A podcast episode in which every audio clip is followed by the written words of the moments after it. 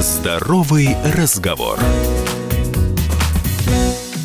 Всем привет, это «Здоровый разговор» в студии Баченина М. И снова про корону. Есть такая фраза «как прибили, так и держится». Но для начала, что уже хорошо, в Москве стартовала программа бесплатного тестирования на антитела к COVID-19. Одновременно несколько коммерческих лабораторий также стали предлагать аналогичные или слегка отличающиеся тесты на наличие антител.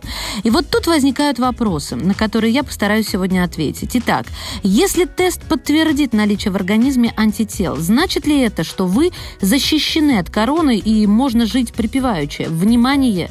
Это не так. Наличие в крови антител не гарантия того, что у вас есть стойкий иммунитет к инфекции. Но разве так бывает? Бывает. Во-первых, тест может дать ложноположительный результат. А во-вторых, антител к коронавирусу может быть слишком мало в вашем организме для формирования защитного иммунитета. А еще антитела могут быть, ну, условно выражаясь, неправильными. То есть против вируса они будут бессильны. Вывод. Перед сдачей теста взвесьте все за и против, тем более, если вы не в группе риска. Потому что минусы могут перевесить плюсы, и вы забудете о мерах безопасности, маске, перчатках и дистанции. Получается, что наличие антител не указывает на выработку иммунитета? Указывает. Но, как я уже сказала, антител может быть мало или они не помогают. Выработка специфического иммунитета – это нормальный, ожидаемый результат. И повторных инфекций ученые действительно не ждут. Но недавно низкая вероятность повторной инфекции была дополнительно показана на обезьянах обезьянах. Хотя другое тоже недавнее исследование, которое проводилось на людях, показало, что у большинства переболевших действительно образуются антитела к SARS-CoV-2. Однако 6% пациентов по какой-то причине антитела не выработали. А еще у большего количества исследуемых антитела выработались, но в минимальном количестве. Но вот прям слышу вопрос, а может все-таки сдать? Ведь любопытно узнать результат, и хуже не будет.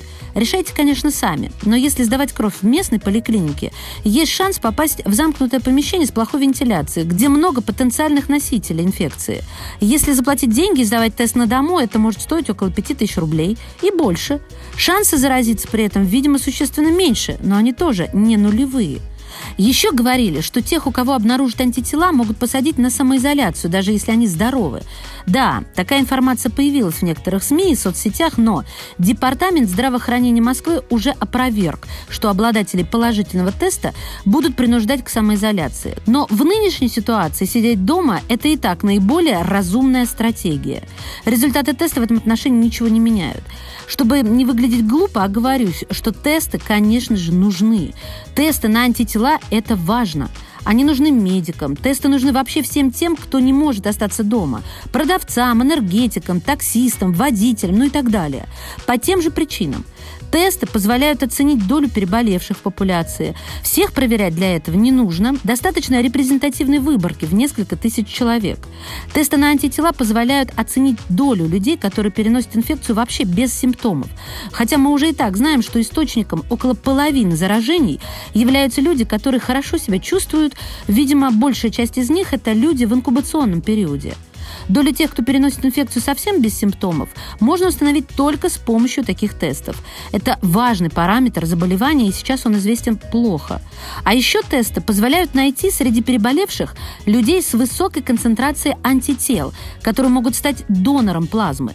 Хотя эффективность терапии плазмы пока не доказана, но есть основания считать, что это все-таки перспективный метод. Тесты на антитела необходимы для проверки эффективности вакцин. Они полезны для наблюдения ответа иммунной системы на инфекцию и оценки динамики заболевания в сложных случаях, то есть как быстро вырабатываются антитела, какого они типа и так далее. Это, конечно, не полный список, но он дает представление о том, для чего могут использоваться такие тесты сейчас, когда присутствие антител само по себе не является гарантией защиты. Берегите себя и будьте дома. Здоровый разговор.